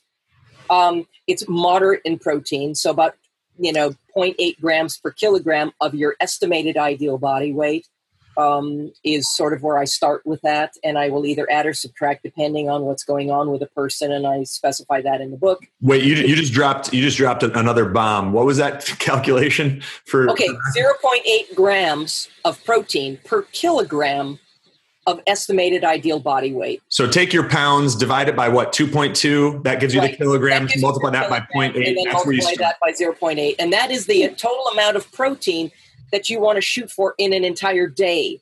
And you Nora, take, that's that's why I love you because you give that clarity in your stuff where you're like, there's no gray area like, oh, just stop eating everything and you'll be good. you're like, no, here's how much protein to start with, and then you may want to adjust, but at least it gives people some of that clarity and uh, and and differentiates you Right. and, the, and the primalgenic from keto or paleo or just you know a lot of these templates. Right, right. Yeah, I, I'm very, very clear, and I and I walk people through it. So you know, don't be intimidated by this right offhand. And if you get my book, it'll it'll be clear to you how to go about this. And then you know, I it, it involves a high percentage of dietary fat. It's not more fat is better necessarily either. You can overdo fat like you can overdo anything, right? Yeah. You want that fat from uncompromising sources. You want it to be. You don't want it to be oxidized or rancid. You don't want to be doing crappy vegetable oils, right? you want a high percentage of those fats and fat soluble nutrients to come from uncompromising quality animal source foods um, as much as possible and, and you fatty acids and ketones are basically intended to be the primary source of fuel and glucose is strictly an auxiliary source of fuel right it's just kindling and it's just something that your body may need to switch to in the case of an emergency or extreme exertion then okay glucose kicks in you've got plenty for that you don't ever have to eat any for it it also includes a very wide variety of fibrous vegetables and greens that are cooked and raw or cultured as however you like them, right? Nuts and seeds as you tolerate it. Not everybody tolerates fibrous vegetables and greens, right? Yeah. And Nuts and seeds. So, you know, I make provisions for that. It's also very aligned um, with the foundational principles that are supplied to us by human longevity research. Uh, it takes into account the uniquely challenging world that we live in today. And it rationally assumes that human beings are much more alike than unalike in our design and in our foundational, you know, physiological makeup and all of that. And that fat burning is really the natural metabolic state of humankind. Bioindividuality, I readily acknowledge the presence of bioindividuality, but I see that as mere nuance and not something that's truly foundational to anyone. Um, and it's also a dietary approach that reaches back to our earliest common beginnings um, and acknowledges that you know we were forged by conditions that are quite a bit different than what we know in the Holocene today. And one of the, it's something that I bring up in Primal Fat Burner. For 2.6 million years, our planet had 120 more species of these massive herbivores, these megafauna, that were had extremely high fat content on them that we preferred to hunt. And you know, the end of the last ice age, they all went away in the blink of an eye. Are we talking about like woolly woolly mammoths and things of that nature? Yeah, giant sloths and giant aurochs and uh, you know Irish elk, and I mean they're just on and on and on. These massive that wandered all over everything. And you know, one of the things that I noticed, unfortunately, not in time for my manuscript to be handed in, I was really frustrated with this because I was going to give a talk and I wanted to find a really cool cave painting, and I'm going through and I'm and I'm seeing these cave paintings, and I suddenly, you know, I'm gobsmacked with this thing that I'm seeing over and over again. That you know, that wherever we were depicting the animals that we tended to hunt, right, the prey animals that we hunted on cave walls, you know, I mean, we're talking about these extraordinary artists painting these things who could have pr- painted things in in very, you know, realistic fashion. But what you have are these tiny little heads, these big balloon bodies, and these tiny little stick legs below. And and almost universally, these animals show up as unnaturally, abnormally, disproportionately fat, like Macy's Day Parade fat. And I'm thinking, okay, were they just that distorted in their perceptions, or were these paintings somewhat like sort of shamanic vision boards, if you will, where the uh, shaman was depicting something that they idealized as something they wanted to be able to successfully hunt? In other words, fat was we we were fat hunters. We we were looking for. Um, we valued fat above all else. Fat to us as a species means survival, and um, and survival when it comes to almost anything trumps everything else. And so, so one of the things that I talk about in my book, and we don't have time to go into in a lot of detail here, but and one of the things that inspired this book was some time that I spent living less than 500 miles from the North Pole with a family of wild wolves for an entire summer. Yeah. yeah. Long It's like story. the Jungle Book. podcast, right? and what I can tell you, having observed wolves hunt their natural prey in the wild, and this is true of all carnivores, is that they will go after the sick, the weak, the old, the infirm, not because they prefer those foods, but because that's what's easiest for them to catch, right?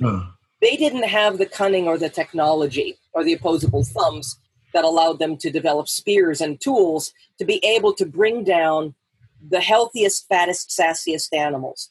That's what human hunters have in, in all in indigenous cultures, primitive cultures, that's what they went after, what they targeted were not the sick, the old, the infirm, even though they would have been easier for us to catch.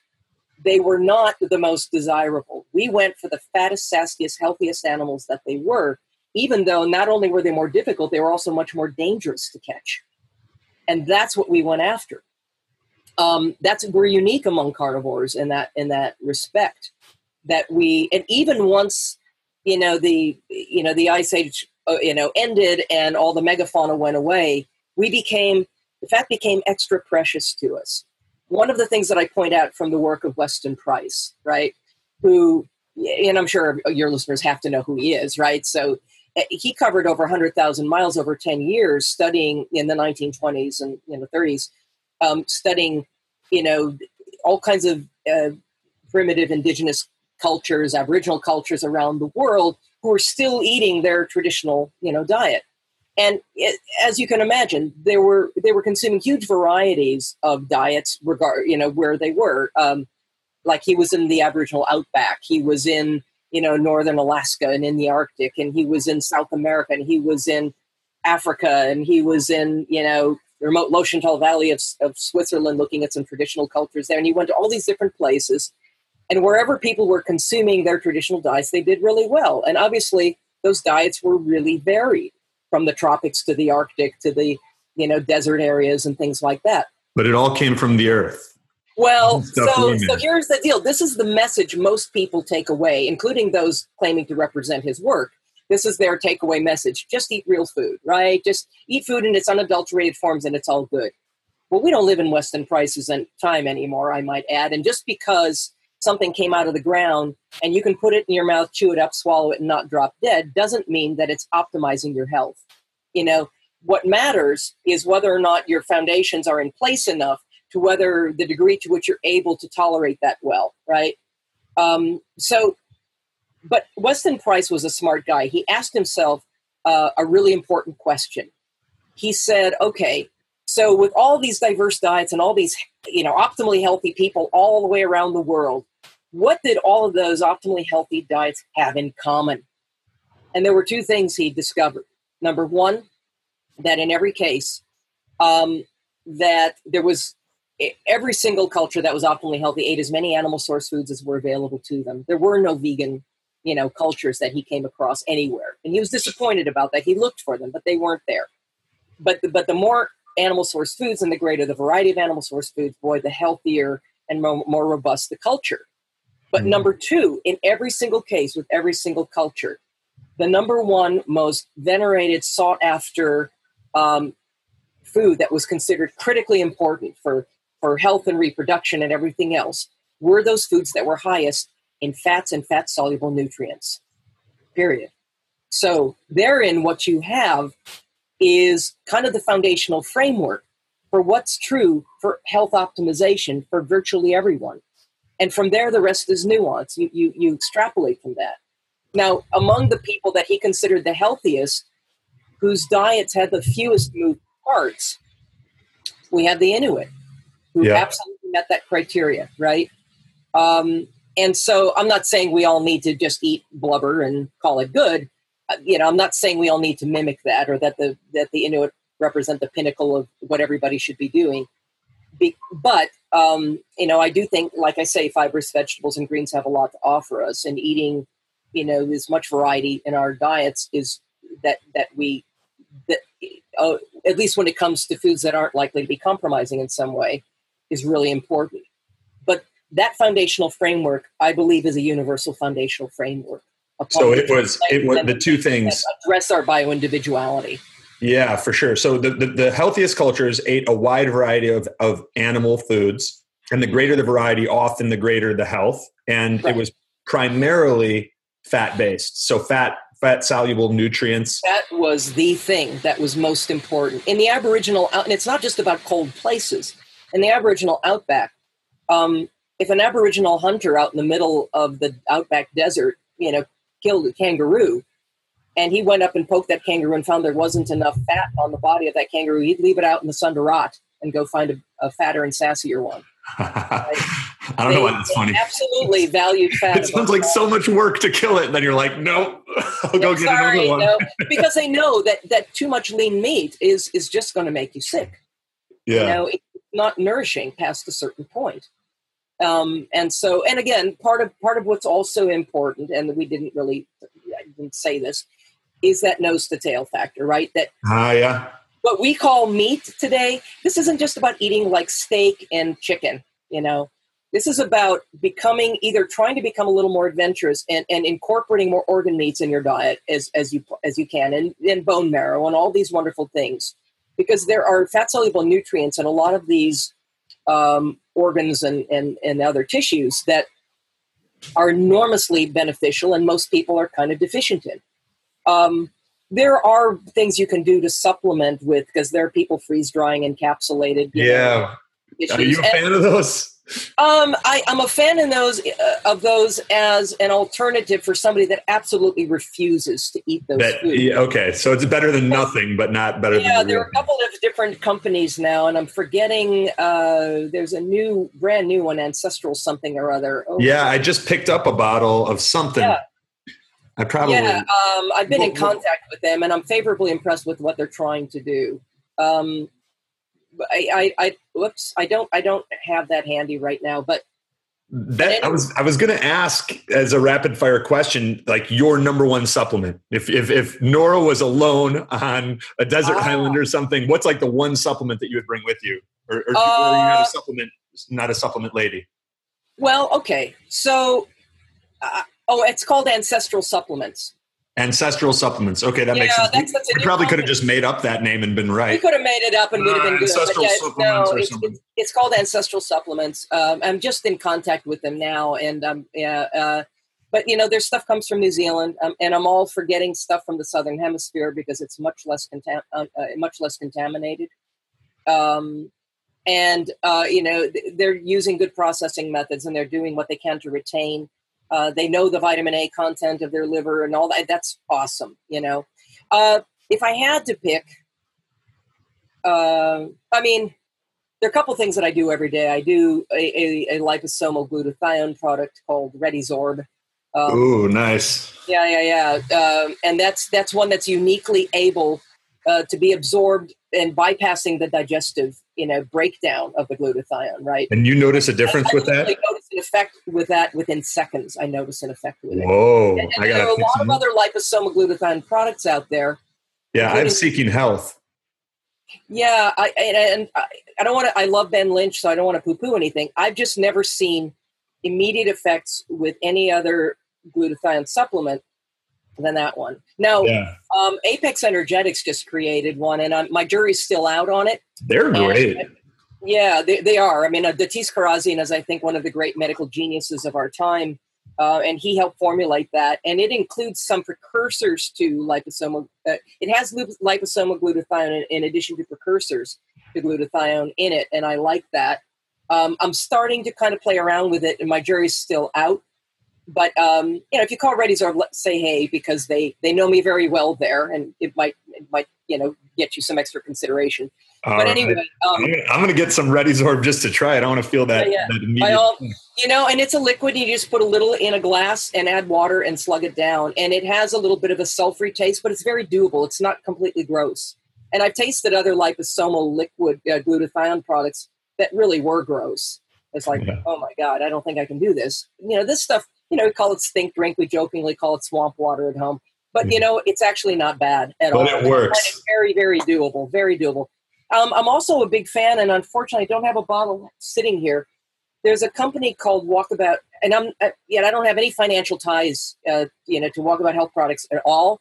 Um, they have an emu oil, and I know it sounds like wacky to be promoting an emu oil, Oh yeah. But this particular genetic strain of emu, and I talk about it in Primal Fat Burners. You can read about it there. Oh, nice. Highest natural source of vitamin K2, you know, animal source MK4 K2, anywhere um, that you can supplement with. In fact, it's the only natural source of MK4 that you can supplement with. All Wow. the all the MK4 supplements, the you know the K2 MK4, are um, they're not uh, they're synthetic. And Yeah. Not the same thing with fat soluble nutrients. You really want the natural form. MK4 vitamin K2 is the only form of vitamin K2 in the human brain. Now, a lot of people know, and that's the form that we evolved consuming. That's the K2 that, that established our requirement for K2. Now, there's a huge market right now for these MK7 forms of K2, the bacterially synthesized. What people don't realize is that the bacterial synthesis of K2, a lot of these things, some of these bacteria are genetically modified bacteria, some of these other, you know, the studies that are used to support their use are tend to be extremely poor, uh, poorly constructed studies. Most of the research establishing the benefits of K2 have been done with natural MK4, and um, that's what we're designed to consume. And you know, it's, it's where it's found is in the fatty tissues of of naturally pastured animals only. You know, so feedlot fat, animal fat, forget it. You won't find any there. But in 100% grass fed and foraged meat and organs, um, you find a good amount of K2. Um, what's wonderful about this emu oil is just like off the charts levels of K2, which you can't overdose on, by the way. There's no such thing as overdosing. And so there's that. But what's also really awesome about it is that it contains a full complement of other types of fat soluble nutrients, including CLA, right? Oh, Which Oh, is man. about as anti-cancer and animal, it's the most one of the most anti-cancer substances around, and it's a, a strictly animal source food substance found exclusively in the fat of animals ex- eating nothing but natural forage, right? Pasture, grass, whatever. Um, it's it's really high in CLA. It, it's it, it has some of the other not any not in it high enough amounts to say that oh yeah I don't ever need to consume vit- anything I don't ever need to consume liver now because there's enough vitamin A in this. No, there isn't. But some vitamin A is there. Some beta carotene is there. Some vitamin D3 is actually a pretty good amount of vitamin D3 is in there. Um, CLA is in there. Uh, there are some omega 3s in there. There are, you know, it's very high in oleic acid, um, but it also has a complement of other, you know, like omega 7s, which have this marvelous uh, benefit. And, and and this is topical. No, you, you, you, they're either liquid or capsules. What was like- what was the brand for the emu? Walkabout Walkabout Health Products is the name of the uh, company, and the the couple that is running this company, they are the nicest and and most committed people in the world to doing the right thing in the right way for the right reasons, and they Ah, really I like those people. smart. I mean, call them up; you'll fall in love with them. They're wonderful, and they're really, really uh, everything that they do is so profoundly ethical and and committed to doing the right things. It's a great product, and if you start to read the testimonials of people consuming this stuff, it's like, holy crap, this is really amazing. But you I'm- can apply it topically as well. I'm, I'm I'm sold. I'm I'm getting I'm getting the Zorb, the emu Yeah. oil. I mean, this has been this has been one of my favorite interviews. I think I don't even know how long it's been, but uh, I we could we could have kept going for a long time. Um, Yes, I think it's a testament for yeah, I'm barely scratching the surface here. Steph. Steph, yeah. We'll we'll we'll have to do that 25 hour podcast a thon. yeah, yeah, it's coming. coming. um, Yeah, Nora, so- thank you, thank you so much, and uh, you're, you're, I Oh. mean, you're a Yeah, wellspring of knowledge. Well, thank. I mean, I, I appreciate that. That's that's very kind of you. Um, Where you can know- people stay in touch with you? And and, and Right. So my main website is primalbody-primalmind.com. And also, um, I teach a 52 week long, which is you know minimum of what I need.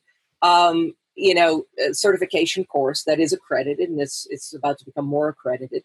Uh, and I would say more than half of the people subscribing are practitioners of some kind, of all different kinds, but also just kind of lay people who are really interested in kind of geeking out and getting really in depth in these subjects and learning about different aspects of health. You can look at the curriculum at primalrestoration.com, which is the name of the course. Um, people subscribe to it, absolutely love it. I also do a weekly live Q and A for all of the subscribers, so that people can ask questions, so they're not just left to kind of scratch their heads and wonder, you know, if there's something that wasn't fully covered or you know whatever. So there's that.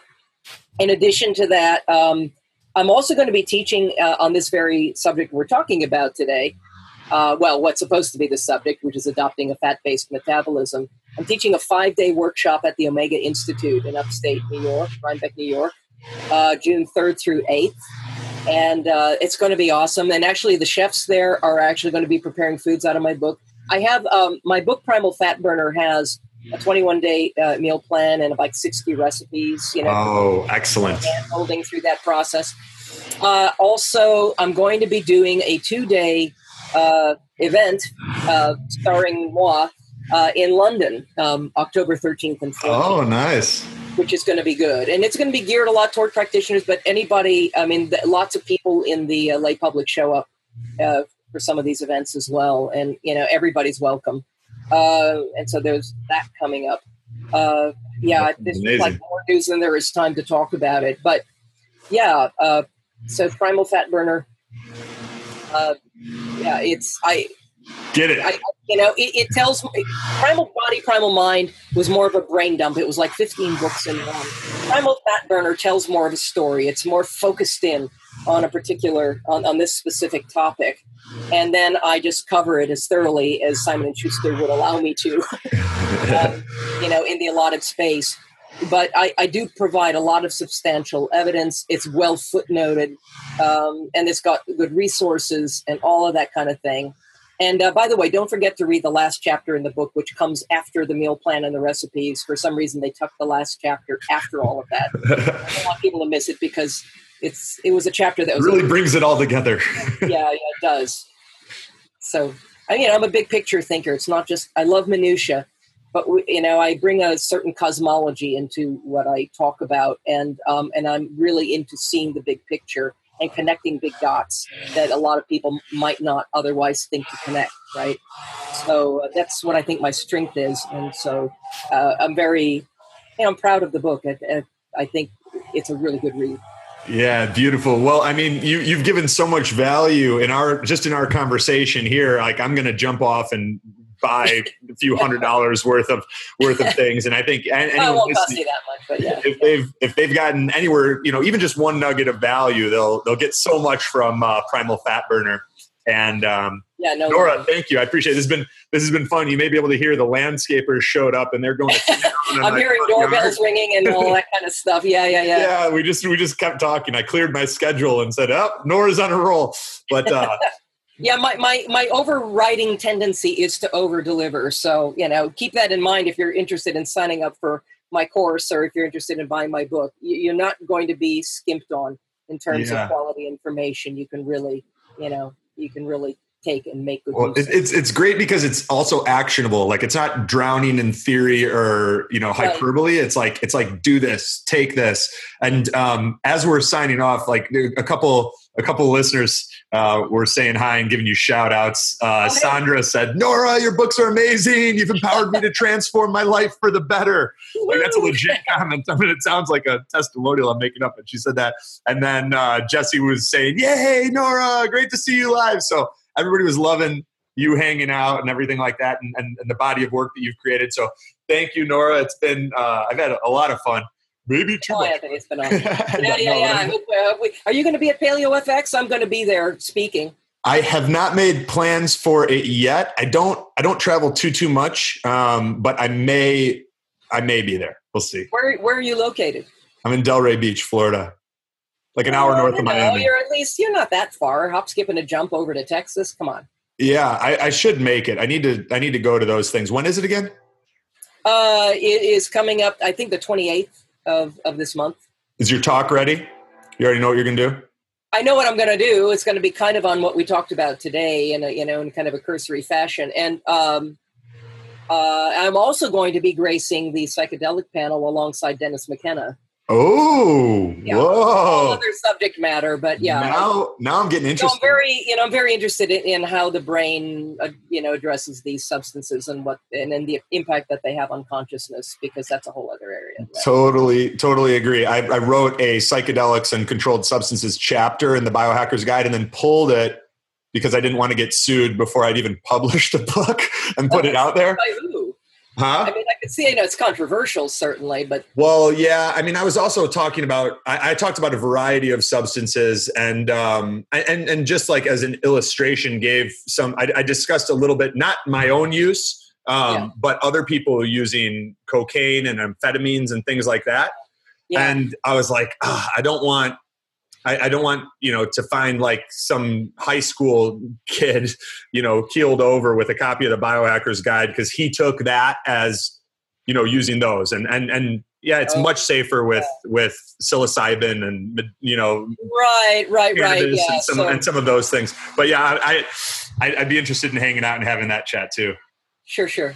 All right. Talk to you soon.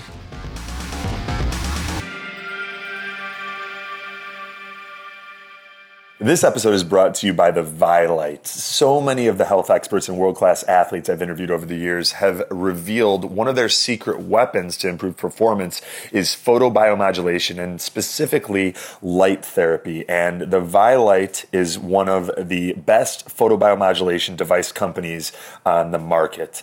I'm a big fan of their product, the Neuro, which is a transcranial intranasal headset that gives efficient and effective whole brain stimulation. Its design utilizes photonic energy to stimulate cellular function in neurons and help improve brain bioenergetics. I'm also a big fan of the 655, which is a 655 nanometer red intranasal light therapy device that helps stimulate your body to move towards an ideal internal environment. It lowers inflammation, it kills pathogens in the blood. This low level laser diode, it releases coherent light in the visible red spectrum and it irradiates the capillary rich nasal cavity. I've found all three products to have a huge impact on maximizing my performance, and you can check them out at vielight.com. That's V I E. L I G H T dot com. And for a special bonus to you guys, Vielight is offering 10% off of your purchase. So all you have to do is use the discount code BIOHACKS, that's B I O H A C K S, at checkout, and you will save 10% on your order. So check out the Vielight product line. You will not be disappointed.